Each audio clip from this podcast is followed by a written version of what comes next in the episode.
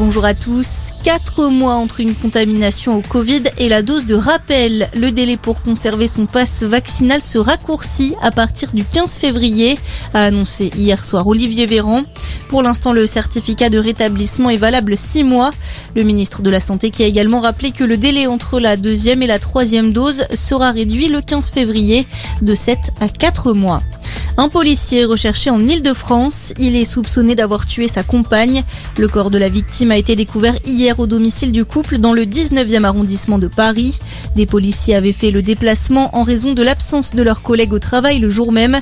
L'homme est probablement en possession de son arme de service. Quatrième fugue en 10 jours à Toulouse. Le patient d'un hôpital psychiatrique a pris la fuite hier.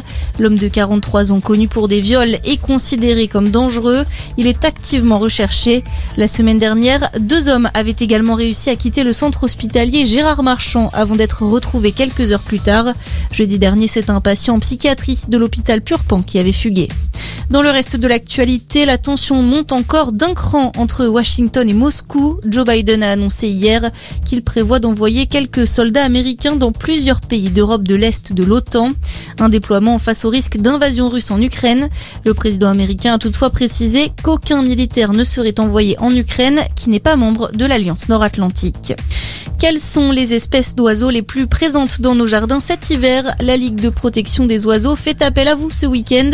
Elle organise aujourd'hui et demain son grand comptage national en partenariat avec le Muséum d'histoire naturelle. L'objectif, observer et noter pendant une heure les oiseaux qui s'invitent chez vous.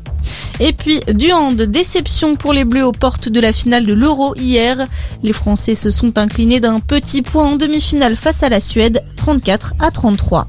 On se retrouve très vite pour un nouveau point d'actu. Très belle matinée.